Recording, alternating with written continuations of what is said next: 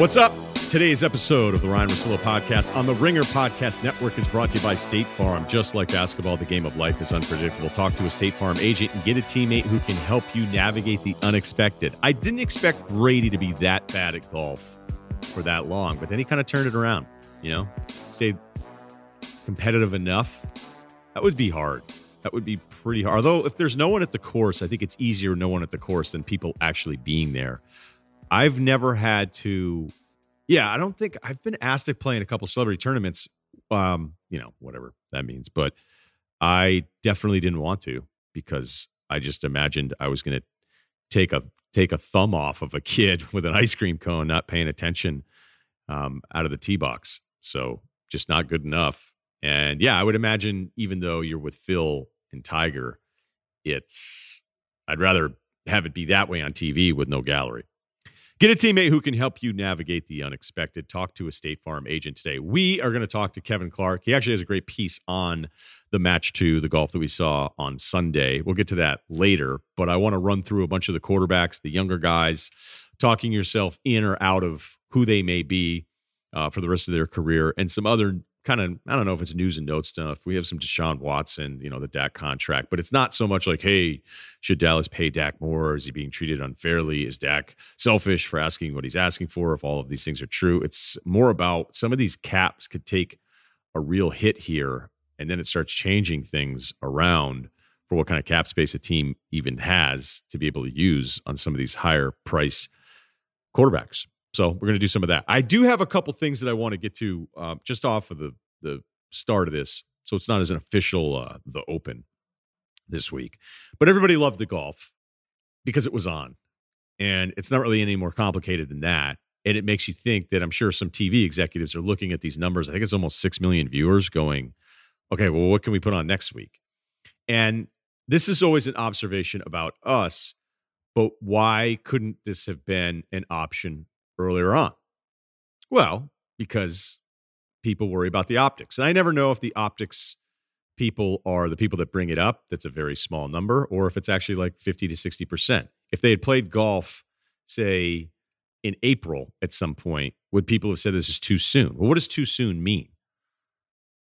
Does it mean that if four guys were out there with isolated cameras playing golf together, uh, are they putting themselves, are they putting others in danger? Yes, I think the more that we've dealt with this, uh, the more that we think we understand it. And there also can just be kind of the human nature part of it. It's like, all right, you know, I've been quarantining here for a while. I've been doing this, but I just need to get out. I need to do something. It certainly seems to be the case in my neighborhood because the beaches were packed in a way that I've never seen them uh, packed as far as people in the water. And yes, there's distancing between setups, and you can't have a chair at, at the beach that I live near you can't have a chair, but you can sit on a towel, which I guess was some way of of trying to deter people from showing up, whatever. And even the people enforcing it was like, look, man, we're just trying to figure this whole thing out.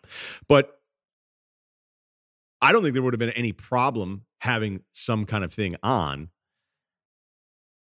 But I'm sure there would have been just initial pushback that somehow doesn't exist now, which is probably nothing more than, all right, now I'm impatient and I actually want some options. So think about that if it were to happen in April, would you have been a person that goes, "Oh, this is too soon"?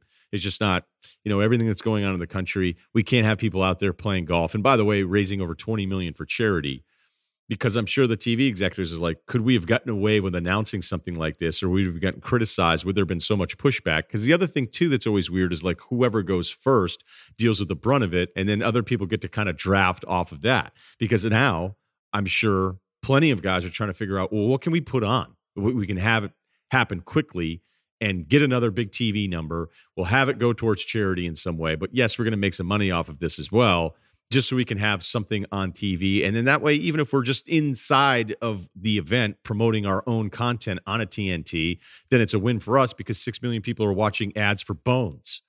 I don't know if Bones was actually advertised, but you get the point. And it also leads into what was been going on with this NBA and baseball thing, where I had heard that the other leagues wanted baseball to announce first because if something goes wrong, then baseball kind of led the charge. I really always think that stuff's a massive waste of time. I just do. Like, okay, so what's going to happen if people start testing positive if you come back and play baseball? that people would say, well, you know, basketball guys are testing positive, but baseball is the whole one that started this. Do you know how dumb that actually is? All of these leagues want to come back and all of them want to play. But to try and position yourself after somebody else makes another decision. Here's the deal like baseball seems so much further away from making a decision here. And there could be a resolution on this by the time the podcast is even released. But they seem to have far more work to do because they do than basketball does and where it's like basketball well what what announcement are you waiting on waiting for baseball? Like just go ahead and do your thing. And if you end up announcing it's first and then yes some players do test positive for coronavirus and they're quarantined and you keep moving along although whatever playoff scenario you have where if it's somebody who is a big time player then all of a sudden say the Milwaukee Bucks and it's Giannis and you go hey sorry there go your championship hopes. That's going to suck. But I I don't want to listen to nor would I care for the opinion of the person that would say, well, basketball deserves more criticism because they decided days before baseball to come back first. None of that matters. All of that stuff is irrelevant. That's why, even though I understand the criticisms of the potential danger of baseball or basketball coming back. But I always thought that basketball Orlando thing made all the sense in the world because if you've ever been down there, you're like, actually, this probably could be pulled off down here where it's a secluded enough situation where everybody's pretty safe as long as everybody else is doing what they're supposed to be doing. But when the NFL was going forward with the draft, and there weren't a ton of people, but it was at least brought up. And I don't know, is it brought up because you feel like it makes you look like an intellectual? Like, oh, the optics right now with everything that's going on in the country. Everything that's going on in the country, it sucks, man. No doubt about it. But just because things suck, it doesn't mean there can't be these moments of enjoyment that are somehow prevented because people are worried about the optics argument. And I never understand that. Before we get to Kevin, Whoop, this deal has been a lot of fun for me. Uh, it's a fitness wearable that provides personalized and actionable insights on your sleep recovery and daily exertion. May is Mental Health Awareness Month, and it could not be more important to monitor the stress we're putting on our bodies and how recovered we are on a day to day basis. I don't feel great about my recovery lately because we got no blinds in the master and uh, it is bright. It is real bright. And I know a lot of people were worried about the washer dryer install. Had a little post on Instagram for that one. The content just keeps rolling. It looks great. It looks great, and then it didn't work.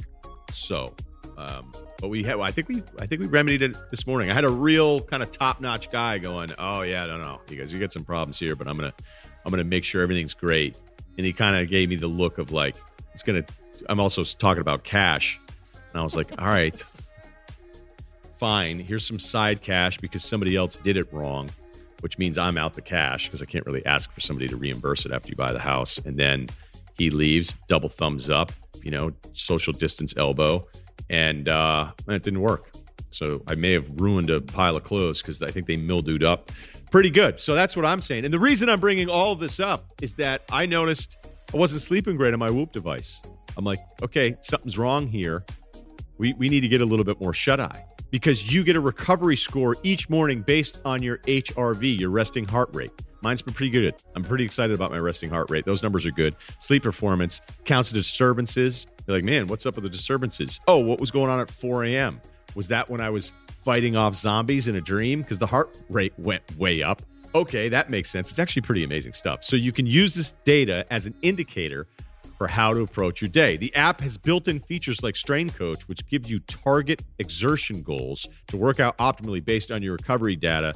This also, um, with this app, has a sleep coach, which tells you how much sleep you should be getting based on your goals the following day. So that part's really cool because it'll tell you what you're supposed to do. By the way, I finally hit 20 on my exertion, and it was a day that I moved out of my house into another house. So I didn't even work out. I didn't run. I didn't hit the bag. I didn't bike. I didn't do anything. It was strictly it was strictly moving all day long was the number that is now my peak, and I don't think I'm going to top that number. And here's the deal if you want in on this, you want in on tracking the data, if you want to sit there with your wife, one of your best friends, compete with each other. I mean, this is just a conversation starter. I don't know what you're doing during quarantine if you're not tracking all this stuff. But Whoop is offering 15% off with the code Russillo, R U S S I L L O, at checkout. That's W H O O P dot com. Enter Russillo at checkout to save 15%. Sleep better, recover faster, and train smarter with Whoop. Do we get to call you senior writer? Does that not happen at the Ringer? I don't care about titles. I just show up and ball. I don't need to see on my chest. It's Kevin Clark from the Ringer. Uh, all right, let's let's just jump right into this. Okay. So Yeah. I was texting with you last night, and I felt like as much as I love talking to QBs, there's so many young guys where you could probably talk yourself into either conclusion. There are good stats and bad stats for almost every single young guy. And I want to go over kind of where you're at right now, talking yourself in or out of these guys. And then I'll just jump in and I'll even share some of the research I did on this. Okay. So you ready? Yes. All right, Josh Allen. I love this one. There's some next gen stuff. Um, fifth in average intended yards, which Mm. is really amazing considering he was 30th in yards per game. So what that tells you is that Josh Allen's not afraid to chuck it. He just isn't going to complete it that often. Yes. Um, Josh Allen is one of the most fascinating quarterbacks I've ever watched. I mean, I, I think that the the Houston playoff game last year was Josh Allen. That was Josh Allen. It was at times breathtaking, at times maddening. Um, his his passer rating while being kept clean is lower than Lamar Jackson's passer rating when under pressure. Okay. And I think that speaks a little bit to the inconsistency of Josh Allen. It also speaks to just the otherworldly talent of Lamar Jackson. But I think that there's if if we were to go through numbers we like versus don't like with Josh Allen, this could literally be like like a 10 episode thing. This could be like the last dance where we just talk about whether or not Josh Allen has a chance. Um, I think that, you know, for every strange stat, uh, number one being that I think he was fourth. PFF had him as fourth in uncatchable passes last year at 26%. Uh, I believe he was the worst deep ball- thrower in the NFL um, with passes under over 20 yards. Um, and then he was second in the in the NFL in forced missed tackles by a quarterback by only Lamar Jackson. Um, his scrambling ability is really good. Um, he has the ability to make plays when it seems like he, he shouldn't make plays. And I think that I, I am I am so impressed with what Buffalo has done the last two years, and I think that for every for every spotlight that gets put on the Sashi Brown Browns or even the the Dolphins, where they're just tanking and and trying to to build up or, or do a quick two or three year rebuild, the Bills are kind of the model right now for a team that was able to take one of the biggest dead cap charges in the history of the sport, uh, take a, a roster and basically just flush it and build in two years.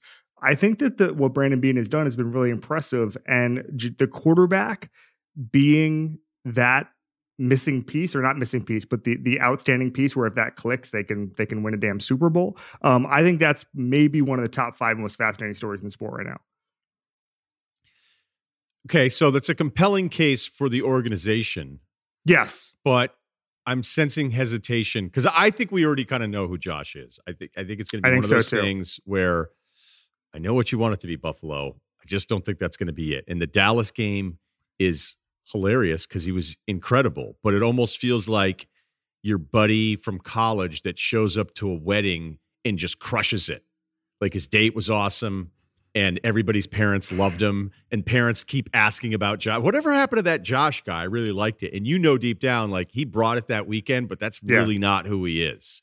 Like you, so you- that's what I feel like his Dallas Cowboys game was. Just an incredible weekend at a wedding. So Kevin Cole, who does really good work, um, had an article a couple weeks ago about how rare it is for a quarterback to actually break out in their third season. And I thought it was interesting because there haven't been a lot. You either know who a guy is by his second season, um, or he just kind of flames out. And the guys that Josh Allen and Sam Darnold are kind of graded near, it's not a great list. It's strangely the one kind of superstar who did break out in his third season was Troy Aikman. But a lot of that has to do with the fact that the, the Cowboys were just such dog crap when he got there, and obviously uh, the, the organization took a step forward, and you know it was just a different era of quarterbacking. Um, but I think that it would be it would be kind of an anomaly for Josh Allen or Sam Darnold to just sort of become a top tier passer in their third year after so much inconsistency the first two years. I, I think it's it's really something interesting to watch. But I I agree. I think this. I think what we've seen out of Josh Allen, even though he's improving, you know, Robert Mays went up and interviewed him last year, and Allen basically said he didn't play, you know, the seven on seven stuff that other guys did in Texas or whatever. He's from a different part of the country. He didn't have that year round stuff. He didn't throw in the offseason. Um, I think that, you know, there were similar arguments about Ryan Tannehill. I mean, he played receiver in college at some point. He didn't get that that total quarterback education that some guys get. But I think that how much you can improve at the NFL level is especially when, you know once you get into your 20s i think that it stops um, being significant that you might be behind the learning curve. Like I don't think I don't think Josh Allen's gonna have some 20 year 27 breakout because he didn't throw year round. Um, and so I think that just generally uh, it, it is his learning curve is fascinating to watch, and, and, I'm I'm intrigued to see how that goes. Okay, you said a bunch of stuff I love there because I, have always I always thought this was the Bill Walsh thing, and I don't know if it's in the book or if it's one of his quotes, but I know this thing exists where it was kind of like 20 starts, and you know, and yes, there are exceptions, but don't argue exceptions when I think you're right for the most part. And the biggest mistake people are making, not that you're doing this, you should do a long form on this in that here are all the quarterbacks, here's who they were after 20 games or 32 starts and then this is who they became and how much variance is it or how often did that guy end up losing his job because he didn't really develop? But what people are doing now is they're looking at some of the greats of a previous generation. Maybe you just go back 10 to 15 years and go well look at this guy's first year. Look at if you do a look at tom brady's first year thing and then try to argue that your guy's going to be awesome because tom brady didn't throw a ton of touchdowns at the beginning you're completely dismissing what tom brady was asked or not asked to do in an offense. So I, I see that a lot where it'll be basically fan bases or local media will kind of build up their guy and you're going well you're you're comparing different eras completely because even passer rating or completion percentage you can't just bank on those and go hey Sam Darnold had an 84 passer rating because when I started breaking down the Sam Darnold thing you know, Sam Darnold like what do you what do you build on there in the second year? The completion percentage jumps a couple points. Yeah. touchdown interception ratio 17 15 his rookie year 19 and 13 his second year he fumbled more, took a couple more sacks. The passer rating jumps up there a little bit, but I am also worried that Darnold, who there's some things visually I like better than Josh Allen, but I go, what if? I mean, imagine if the Jets are looking to replace him in two more years. Yeah. So go ahead, yeah. give me your Darnold. So I think Darnold, I think that he has the right GM and Joe Douglas, who's obsessed with the lines and building out an offensive line at tackle um, I think is going to be really important for him. I don't, again, I'm not expecting some huge jump from year two to year three, but I think there could be some basic competence. I also think there's two things about the AFC East quarterbacks that's intriguing to me. Number one is that it's really easy. I saw Eric Eager say this the other day. It's, it's, it's not a huge leap to say Sam Darnold might be the best quarterback in the division at the end of the season.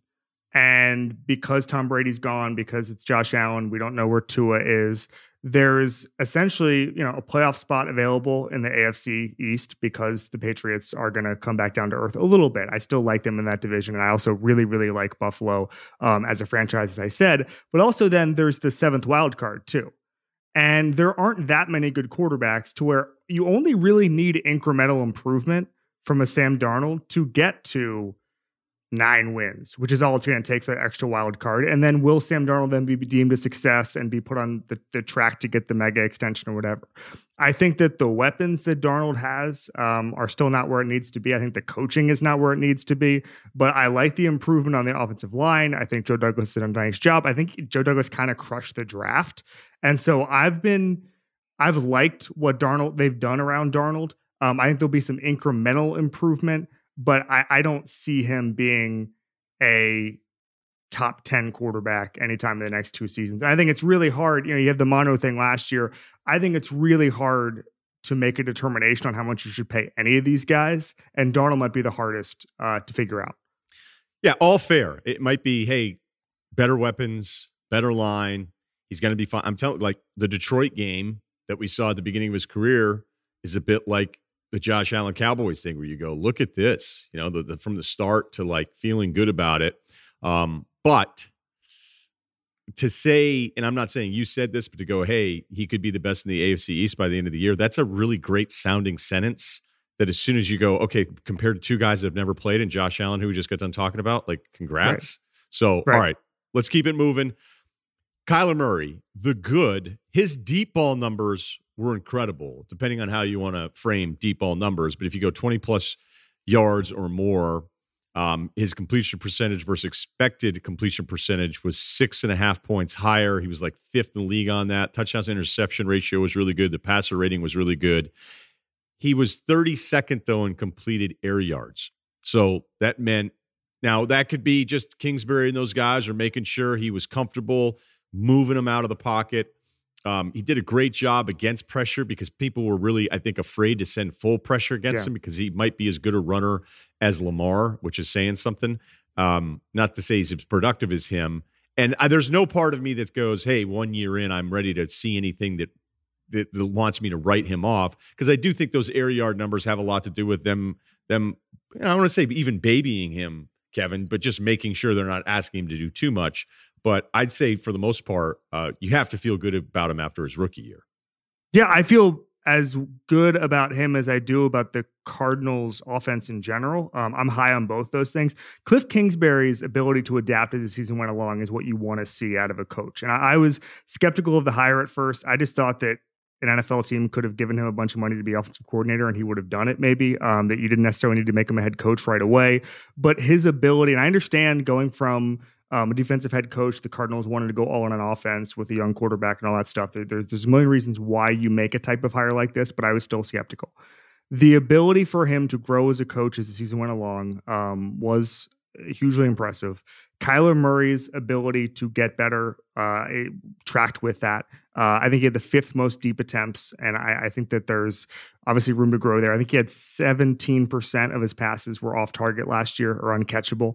Um, that could improve, but I, I like it, it was as good a a year as I could have expected from him. And I'm expecting, when we talk about obviously the biggest growth being from year one to year two, this is a guy I circle where I say, okay, this is the guy who might have a huge step up this year, where we're talking about him being borderline top 10. If, if the offense is where it needs to be, if DeAndre Hopkins is the asset we still think he is, if there's a, a, uh, David Johnson addition by subtraction thing because um, you're not worried about getting the ball to whatever version of David Johnson existed last year. Um, although I don't think Cliff Kingsbury cared about that after after a little bit.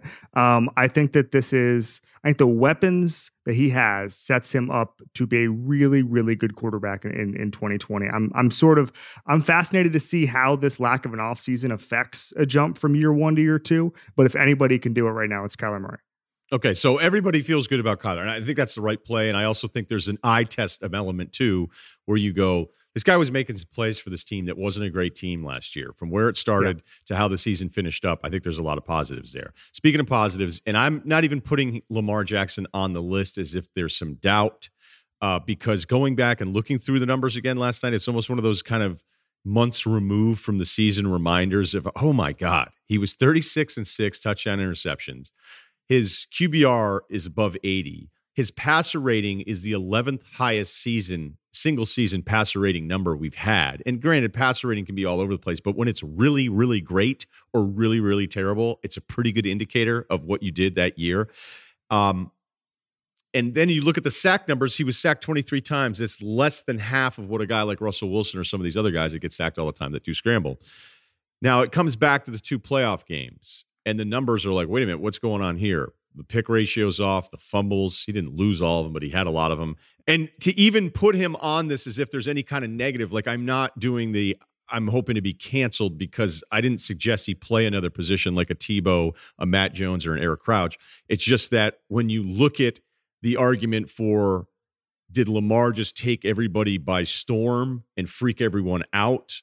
Uh, this Baltimore offense was incredible. Is there something to be said about preparing for him because he's still this year in the playoff game threw for a million yards. Yeah, it just it just didn't happen once he started getting closer to the um the red zone and stuff, which is it's surprising because he was absolutely it was one of the most dominant seasons we've seen from a quarterback during the regular season. Yeah, I, I think that teams catching up with Lamar Jackson is going to be talked about the next three, four months. I just don't think that right now in his current form, you can catch up with him literally or figuratively. I mean, I think that one of the things when I was in Baltimore a couple months ago reporting it, they were talking about just the, his, his, acceleration is as important as his deceleration. Like his ability to just bait guys into missing um, tackles, almost like James Harden a little bit, where you the the ability to stop on a dime is is part of his um, his talent. And I think that the running is always going to be there, and that he's going to get better as a passer. And I think you know, he's still younger than Joe Burrow, um, and I think that's something that that is probably important. And I would say, you know, Sam Darnold is younger than Joe Burrow too. By the way, um, there's some weird age stuff with with quarterbacks right now because of guys who left early or whatever. But I think that he's in the exact right organization to understand how to keep his career progressing. I think Yanda retiring is a bit of a hit, um, but I think that they understand they understand the curve um, and and how defenses adapt better than anybody. I think John Harbaugh is a top five coach in this league. Um, I think they've got a great infrastructure, and so I'm not necessarily worried. If, is he going to get injured at some point? I mean, every quarterback gets injured. Is it going to be this year? I don't know. Um, but what I will say is that because of this no off-season thing, because I think continuity is king, I think that they're probably my favorite right now for the AFC. Um, probably one A and one B with the Chiefs. I haven't really made a determination. I think this is going to be a very chalky year, and I think if you're going to sit around, you know, NFL teams are obsessed with other teams in their division. I remember one time I was talking to Bob McNair, and we are talking about Mario Williams. The day Mario Williams uh, left, actually, Houston, but he was talking about why we why they drafted him, and he said because all I cared about was stopping Peyton Manning. That's all I cared about, and I, I just wanted to stop Peyton Manning. So we're going to draft a guy who's going to stop Peyton Manning. It didn't really work, but I think that teams put a target on quarterbacks who are in their division or coaches who are in their division and I start to think that if the Browns and the Bengals and the Steelers in a normal offseason could right now, literally right now, be in OTAs and minicamp trying to figure out how to stop Lamar Jackson, they might have a chance. But I think you're doing it over Zoom and you're just looking at tape. I think it's going to be really hard to figure out how how to stop Lamar Jackson in that kind of offense and in that kind of offseason, excuse me. Yeah, that's a great point. So you don't see any regression well, I say, you know, there was statistically there was Mahomes regression last year, but that didn't mean he was a worse quarterback. Yeah, no, it's a good point because there's some Mahomes yeah. stuff. Like I happened to get in a little bit of a Mahomes wormhole when I was looking up these other guys. I wasn't going to put Mahomes in this list. Um, there's some numbers you're like, oh wait, he was he was behind a bunch of guys in this category or that category, yeah. and it's like, yeah, okay, who cares? He's still the best, and you would take him number one ahead of every single guy. So exactly. Um, all right, Baker. This one was a little tougher to find the good number because all of the numbers are just worse than they were last year. The good number would be on deep balls, even though the deep yes. ball numbers from last year to this year dropped because everything dropped. He still found a way. It tells you he will force a ball into the tightest window and he still ended up doing a pretty good job. Can, even though with all the receiving talent that he has, he didn't have open receivers on these throws nearly as much as you would think with those guys. But then you look at the bigger numbers, the rating drops off dramatically, the interception spike by seven, the touchdowns drop, completion percentage drops. I mean, everything drops. I also think this is a bit of a guy just getting his ass kicked throughout the season. I thought it got worse and worse, where he was just getting physically pounded. So if that's a positive, it's that he was freaked out a little bit in the second half of the season because he's running around. Like that's what I saw when I watched him. But I'm not ready to write him off. It's just a big, big change of conversation around somebody that we probably talked up too much. No, we did. I'll just say it. No, we talked we up Baker too much at the end of 18 because they played a bunch of crap teams when they closed out the season. Yeah. And if there's one good number, it's literally 2018. That's the number because he played a 2018 season where we saw some flashes and I, I think there's a Freddie Kitchens tax here where I, I am willing to throw out 2019 a little bit because Freddie Kitchens was such a bad coach. He had weird mechanical habits that that second year quarterbacks just shouldn't be developing or drifting into. I was shocked by that. And I also think that we were just uh, in the media, myself very much included, we're just too early uh, sometimes on teams. And I think that it's funny when I, I did a interview with John Dorsey last year and or two years ago, excuse me, when he first took over. And he said, listen, for a rebuild, you got to have patience. It takes three years. And John Dorsey was fired after year two. And this is the third year of that. And obviously, he doesn't get to see the finish line. And there's a lot of reasons for that. But I think that when I think about uh, just how this all came together, I think a lot of times we we are too early on teams. I remember the 49ers hype a couple of years ago. Um, and then obviously they they broke out in 2019. But I think that they were able to see where the holes were last year, and they were able to go out and sign Jack, Jack Conklin and address their line in the draft um, on the right side and excuse me on the left side. And I think that they they are a team that is actually having a quietly good offseason, but because we were burned so much last year, we can't talk about it. We can't hype the Browns for two years in a row. We yeah, just, right. We're just not right. allowed.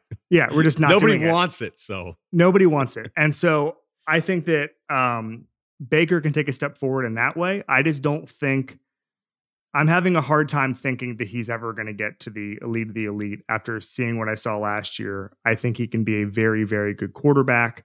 Uh, I just don't.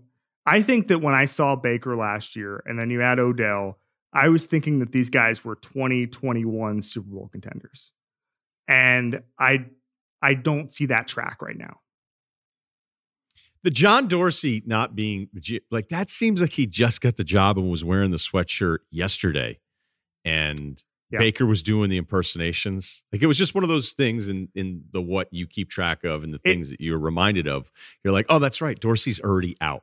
After it shows you, I was there on the first day of camp last year, and everybody was a celebrity there, including John Dorsey. And I had to meet John Dorsey on one side of the field, and then we are going to go do our interview. And he was being treated like he was Odell Beckham or Baker Mayfield or Jim Brown or any of these guys that Browns fans love.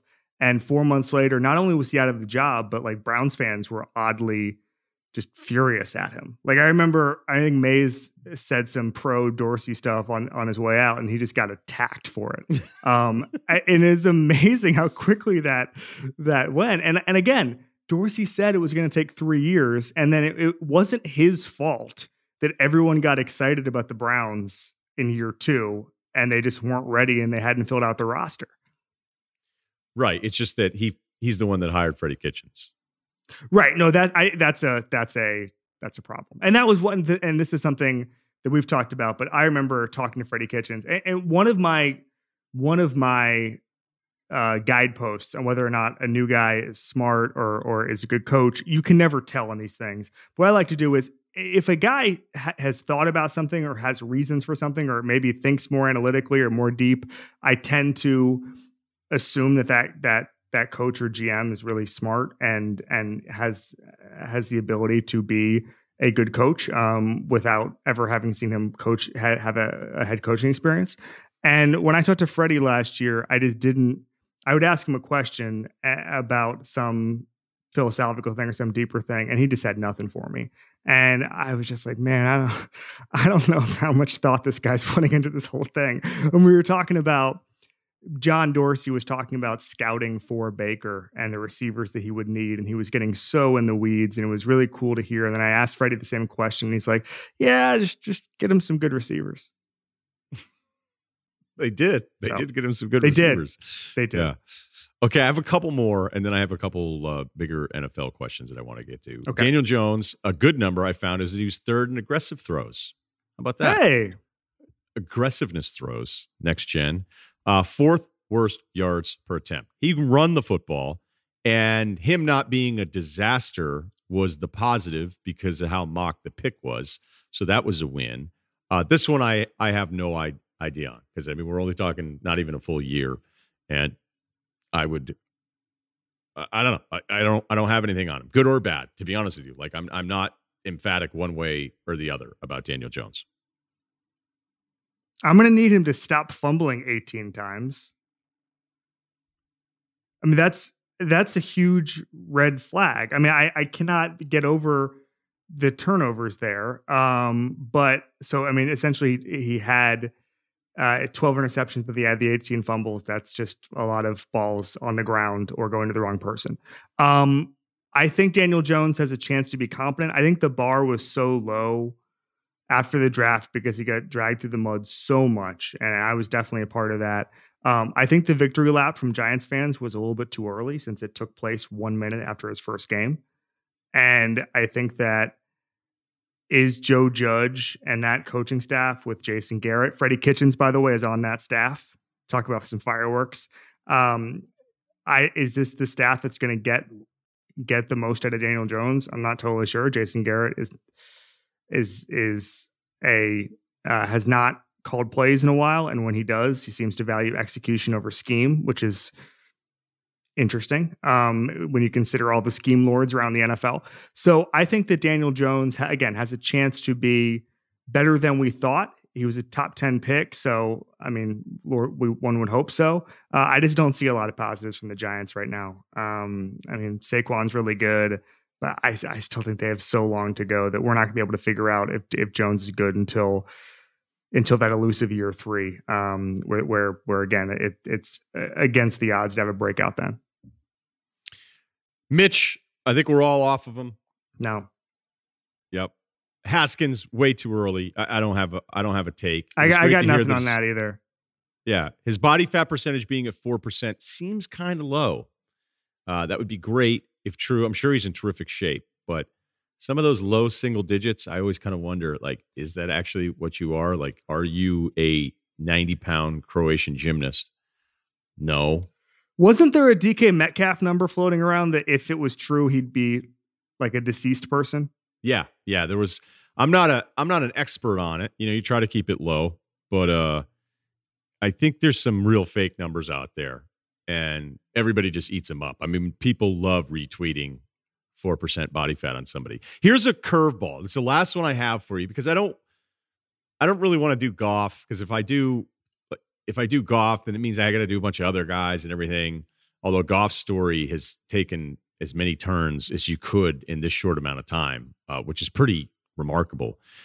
But realizing that Garoppolo's played 16 games only once, he's only played over six games in a season just last year. So there's an argument that we're talking about a 29 year old quarterback going into his second full season. I mean, that's what he is. Now, it's a little mm-hmm. dismissive to say his sophomore season when he's been around for a while but he was third in completion percentage, but he was actually second worst in average intended to the sticks, which basically means how often are you throwing to those first down markers? And only Teddy Bridgewater, who is low in a million categories, by the way, um, mm-hmm. the Garoppolo was was only better than Bridgewater, and I do think that that is a telling number. Now you could talk scheme again, you could talk about uh, the outside guys and that it was really a, a, running attack with Kittle. And this is still a quarterback that plays in a Super Bowl. But I still, I think it's fair to have more questions about Garoppolo. Yeah. I actually, he may have answered a lot of my questions where I think it's like, okay, he's all right. But I don't think yeah. he's going to be the superstar that maybe people thought he would be, especially with what was a misleading one loss record in the beginning of his career. I think that you're right. I think we know who Jimmy Garoppolo is. I do like the idea that he hasn't played enough and he's 29. That he's just the Taysom, West Coast Taysom Hill.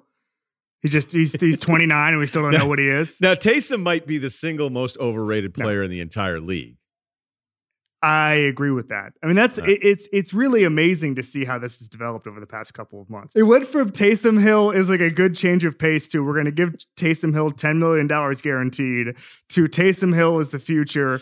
He's pushing Drew Brees.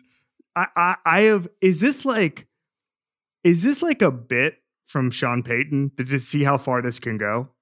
If he keeps leaking, can he get Taysom Hill in some like top 10 quarterback lists? Is that what he's doing right now? He's canceled the offseason. We know that. He's canceled the offseason. They're not going to have any Zoom stuff. And it seems to me Sean Payton's entire goal this offseason is to get Taysom Hill as much ludicrous buzz as possible. Well, it's working. It's absolutely working. And I'm not even anti the Taysom Hill plays. Like, okay, cool. This is kind of fun. Look how creative they are. This guy can do a lot of different things. But I, I don't know that there's ever been somebody regarded this high that's done their job as little as he has. This would be like saying somebody's the next Truman Capote because he had a nice paragraph. That's that is a good way to put it. All right, back to Garoppolo. Uh, so his dead cap goes to $2.8 million in 2021. Um, his cap hits are 26, 26, and 27 the next three years. I think Jimmy Garoppolo is pretty good. And I think that if they don't if they're not up against it with the cap even though obviously some of the moves they made um, show that they have uh, not as much flexibility as they used to have um, remember they they gave him uh, 41 million dollars in cash at the beginning of this contract just to smooth out the the cap hits, but 26 and 27 is still a big number. Um, I think that there's an argument to just say that he's he's pretty good. Let's just keep things afloat. Um, if they wanted to get aggressive, listen, Kyle Shanahan has been able to make a lot of good quarterbacks at make a lot of crappy quarterbacks into good. Um, and he's obviously had turned good quarterbacks into great quarterbacks. We saw that Matt Ryan MVP year. But if anybody can do the plug and play system, anybody in the NFL can do the plug and play system and say, we're going to take a guy in the first three rounds, we're going to pay him peanuts, and then we're going to trade him in in four years. If anybody could do that for next 20 years, I would bet it's Kyle Shanahan, right? Yeah, I, I don't have a problem with that. And look, it worked like I can't be too critical of it because the way it was designed, I mean, they were they were in it. I mean, they had yeah. a chance to win a Super Bowl, but it would have felt really weird to have to do this. Like, I just don't like having to do that. Be like, no, you can't criticize Jimmy because it worked. They won a Super Bowl. I'm like, no, no, I'm not. I'm not saying he sucks. I'm just saying that their ceiling is lower than what was once thought for him. I agree, but I, st- I, I I still like the way that offense worked. I still think that I'm going to trust Kyle Shanahan um, on this one, and I think that if he wants to get ruthless at some point, he can. But I also think that they're they're doing pretty well. And again, this is a continuity year. I would not be surprised if they won the NFC again.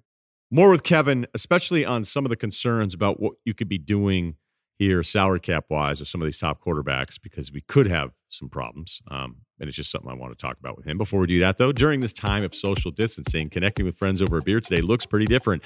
As the original light beer, Miller Lite has always been there to bring people together in real life through Miller Time. Miller Time is a moment for people to come together in real life to connect over a few beers.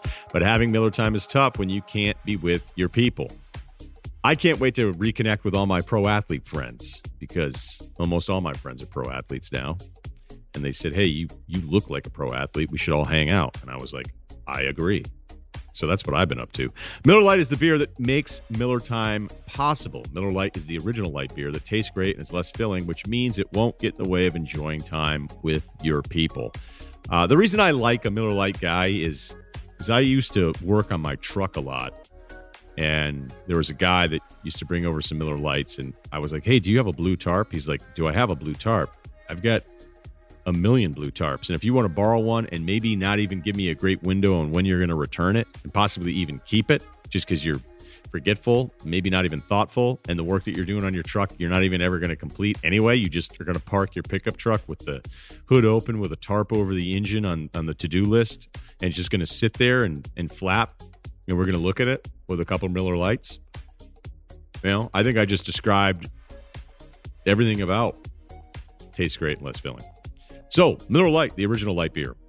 While you're home, enjoy a classic. Available for delivery today. Celebrate responsibly. Miller Brewing Company, Milwaukee, Wisconsin. 96 calories and 3.2 carbs per 12 ounces. Okay, a couple other teams. The Dak contract thing. Um, I'm trying to think we wasted a lot of time on the Ezekiel Elliott stuff when, in fact, Jerry Jones might have been the only owner left that was going to do something like that. And yet, some of the criticisms that Dallas, you know, they I, I, saw some people again, people that cover football going, "Oh, how do you how do you bring in Aldon Smith and not take care of your quarterback?" I'm like, well, what? do you think that? Do you think yes? Do you think they're perhaps entirely different negotiations? Like, I can't believe they gave Aldon Smith 160 million dollars guaranteed. I thought that was a little much, but listen, Jerry knows what he's doing. Jerry loves those edge guys.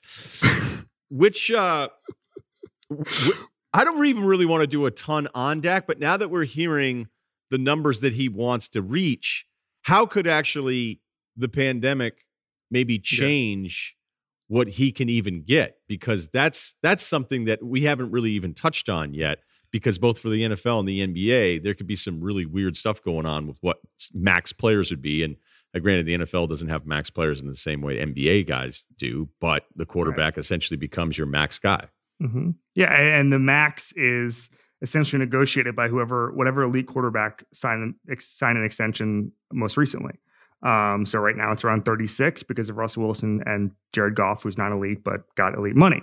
Okay, so the pandemic and the salary cap is probably the story we're not talking about um, and we need to be. But I also think there's so many variables that it's hard to discuss with any real certainty. So the cap this year is 198.2, and there's going to be a a slight spike next year. It's risen uh, $10 million or more every year since 2013.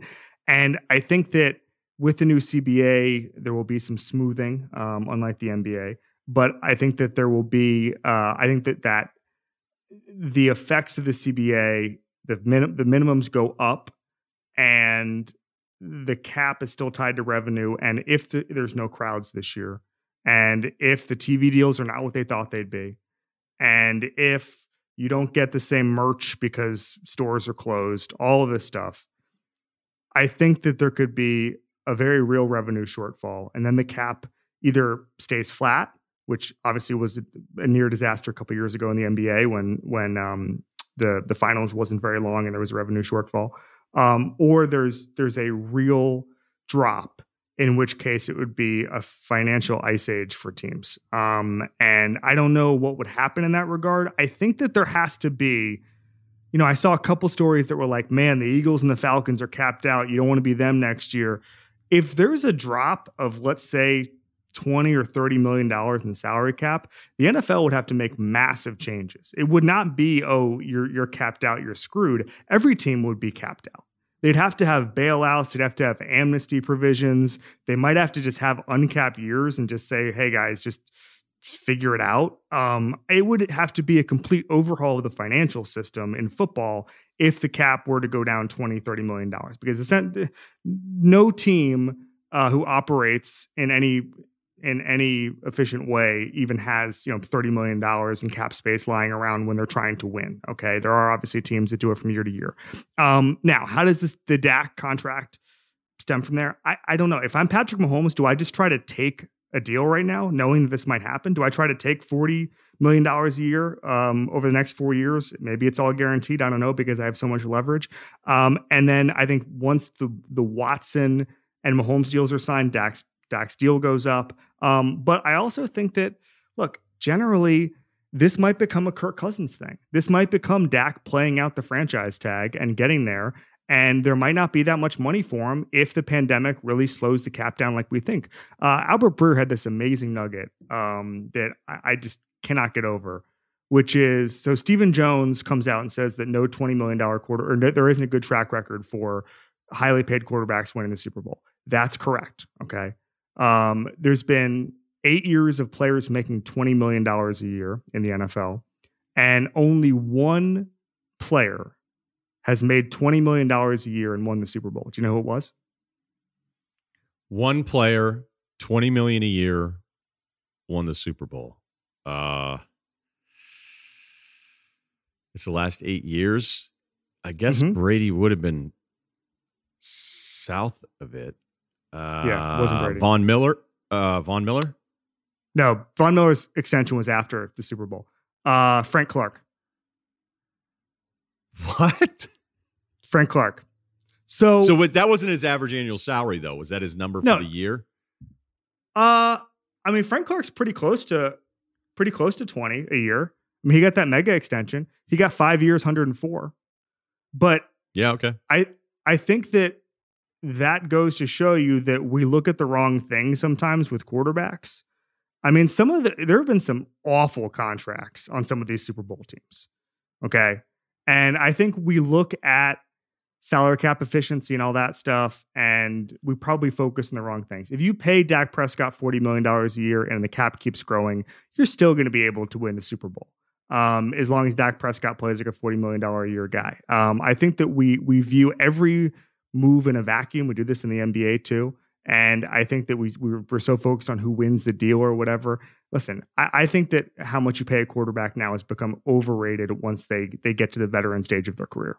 I completely agree on this one. I, I think it's a really nice thing where you can say, hey, here's the argument for doing this. And I don't even know if Jones is doing it to negotiate publicly because I'd heard Dak, as we had said last fall, and has been confirmed now multiple places that he turned down a massive number when it was 35 mil a year and over 100 million guaranteed. Dallas is like, all right, okay, well, so this isn't like Dallas doesn't think Dak is good. It's just, okay, how far can we go here? First of all, the front office is to get a $10 million bump every year and I've gone over it too. To say the cap's gone up 70 million in seven years here, essentially, like that's that's an amazing thing to have, especially when you can renegotiate this stuff in ways the NBA can't even do it. So you can even move this stuff around. Like when you're screwed in the cap in the NBA, there's no fix. The NFL, yep. you can find ways to go ahead and fix this, and you're getting this 10 million bump every single time. And I remember baseball for a really long time had this thing where there had been no one. I don't know if it was leading the league in home runs or over 40 home runs for a guy in your lineup where no team had won a World Series in, in over a decade with like a big home run guy. So then it becomes, well, wait a minute, does this mean yeah. you don't want to have a home run guy? And it gets, gets what? Guess what? Like just, just, go go right. all in on Juan Pierre. Yeah, right. You don't want home get, run guys.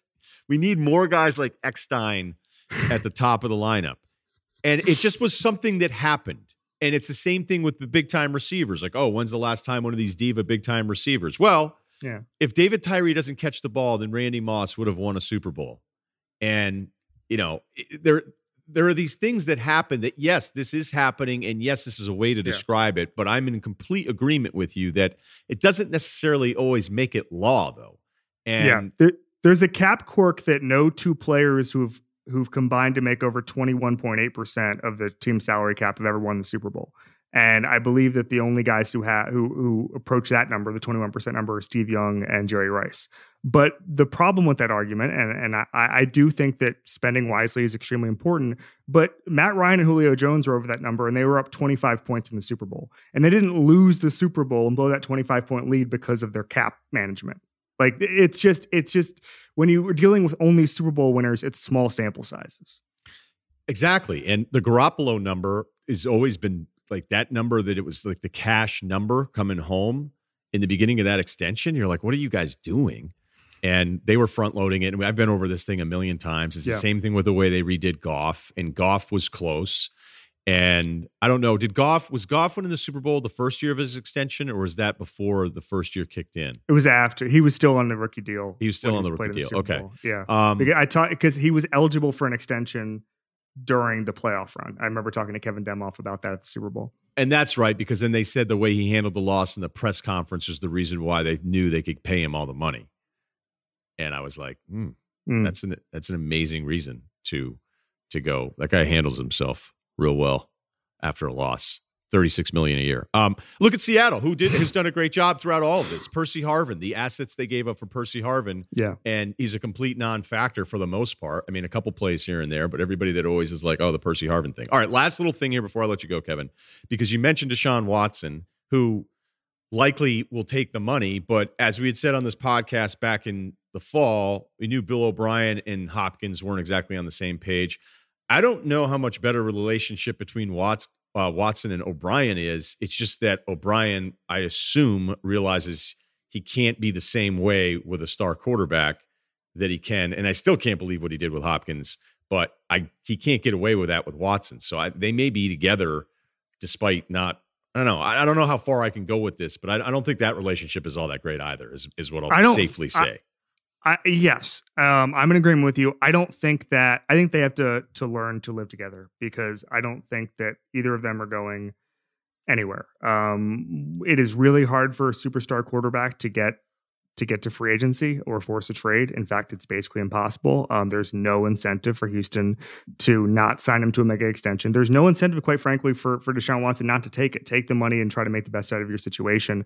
Um, it is w- with three franchise tags on the table um, and years left on your contract. It's it's just nearly impossible. Uh, Bill O'Brien is has a lot of power in that organization. And you know, it was funny. We did on on our the Ringer NFL show. We did a a, a prop show last week and we were looking at first coach fired and Bill O'Brien is like third or fourth on the on the betting odds. That's crazy. He's the GM. You can't fire a GM and a coach in week 4. I mean, he is entrenched there. And part of that is they wanted to give him ownership of the results and all that stuff. Jack Easterby's got some power.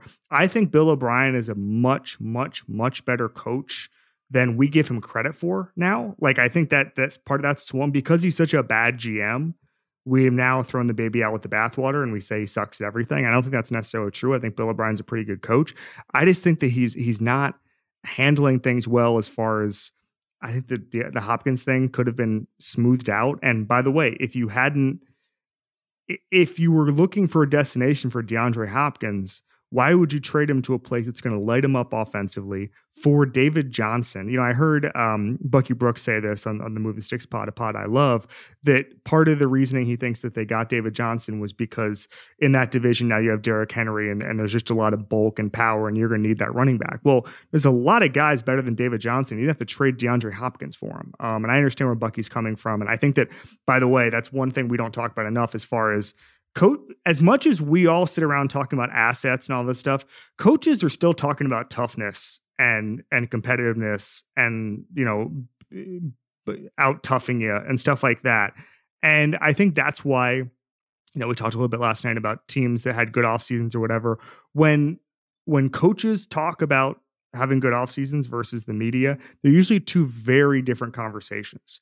And i think that the a team like the texans looked at their offseason and instead of saying let's get assets like like the media probably thinks or like we talked about with the NBA, they were talking about refining their style of play. And for some reason they thought David Johnson needed to be a part of that. I completely disagree. Um, but it's I don't know, man. Whatever's going on with that Houston front office needs to stop, or else it's going to be bad for both O'Brien and and Watson. Social media has totally turned on O'Brien to the point where he's probably perceived as worse. Um, when um, you know, one of my things, the counter to the Bill O'Brien stuff, that he's the worst coach ever, is that how come he's always still in the playoffs? Yeah. Like if, if he's right. this bad, good, you know, good coach, bad GM. Yeah. Uh, last thing, because and I knew I'm keeping you longer than I promised, Kevin. No. But your piece up on the Ringer yeah. right now, you really enjoyed the golf with Mickelson, Woods, Manning, and Brady. Uh, I like your line when you were like, "Let's have this week next weekend. Let's have it Monday."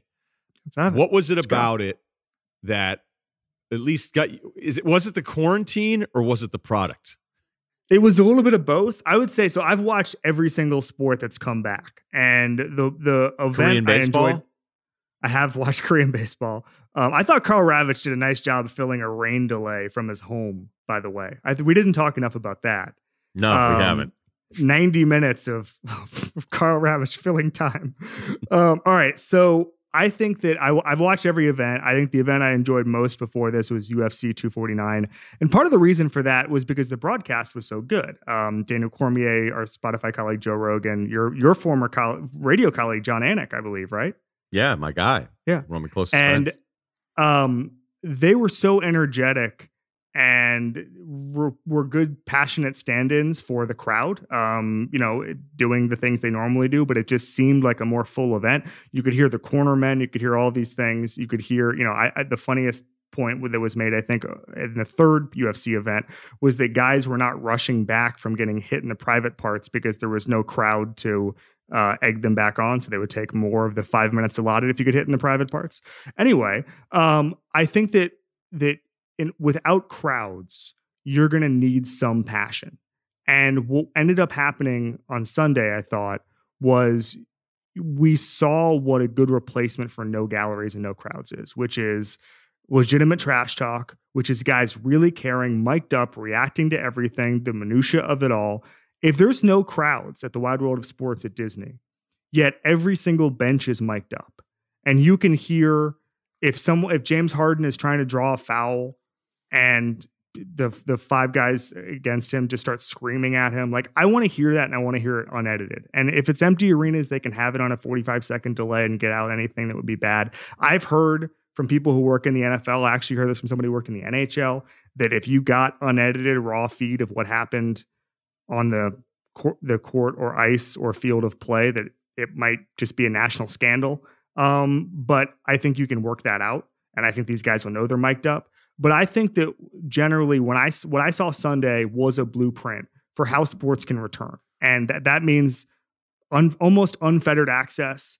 That means guys who are candid and when they're struggling, there's a camera on them and a microphone on them. Seeing Tom Brady just absolutely suck while everybody roasted him and then him turning it around was amazing. So I just, it was not just that I enjoyed it, it's that if the networks and the leagues watch that and take the right lessons from it, that's how sports can come back and be entertaining. I'd love to see it happen. I just don't know that they can. I think it would be bad.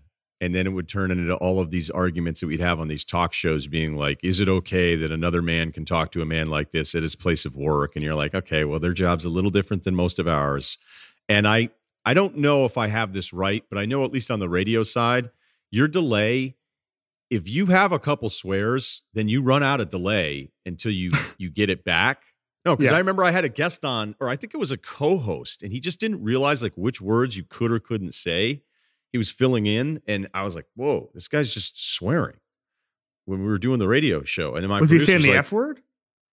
no he was it was kind of like he was saying like anatomy you know I, Oh. I don't know i'm not Yeah, yeah. I guess yeah. i could just say it now if i wanted to because i always sometimes forget but then i swear with i swear more with bill than i do on my own sometimes or i'll say like the f word once and for whatever reason like i'm not doing it now i don't know why but um he was saying he was like oh that guy's you know whatever and I, my producer's like hey dude we've had to dump him twice like we're out of delay soon if he does one more like we may not be able to catch it. So i don't know I don't want to say I know for certain, but I do think there's a technical part of it where if you had a bunch of instances in a row, like then I don't know that you'd be able to dump out of this stuff all the time. Like that's kind of why it exists because of that one slip up thing. So if guys started calling each other all sorts of shit, there you go. Uh, it might be a, there might be a technical problem on the broadcast because you wouldn't be able to consistently keep dumping out of it. I don't I don't know if I'm right on that, but I know at least for radio it was a problem. That's um, interesting. that came up. So I, I could do more research. Yeah, I could have not said anything and done more research, but I figured I, I just wanted to be his research because I researched the rest of the stuff. I, I my my concern is that the networks see this and their impulse is like, oh, let's just put tweets on the screen, and nothing else changes, and it just sounds cavernous, and the announcers can't bring the energy. I just think that there's a there's a bridge to where listen, the the lesson is not celebrities, the lesson is not um, charity or whatever. All those things worked, but what really worked was just the energy and the passion, which I think you can you can document. Like the reason we liked that event on Sunday is because we got to see the personalities as they were. Everybody was themselves. Nobody was playing a character. Phil was pure Phil. Tiger was pure Tiger.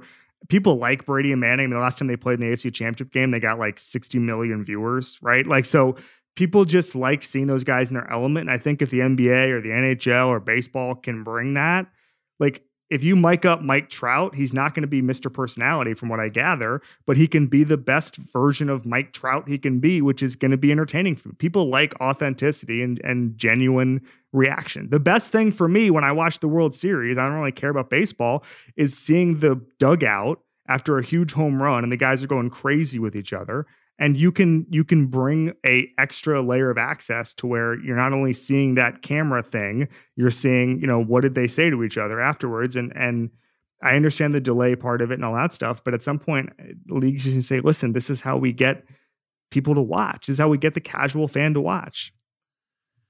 You can check out Kevin with Mays, that's Robert Mays and Danny Kelly on the Ringer NFL show. Hit that subscribe button and check that one out. And you can also follow Kevin.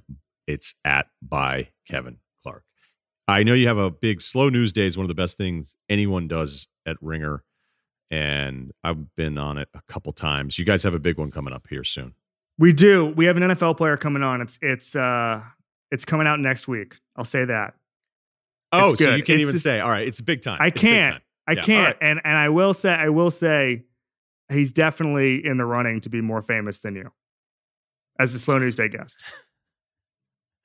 I feel good about my appearances, but you are you are a, a legend.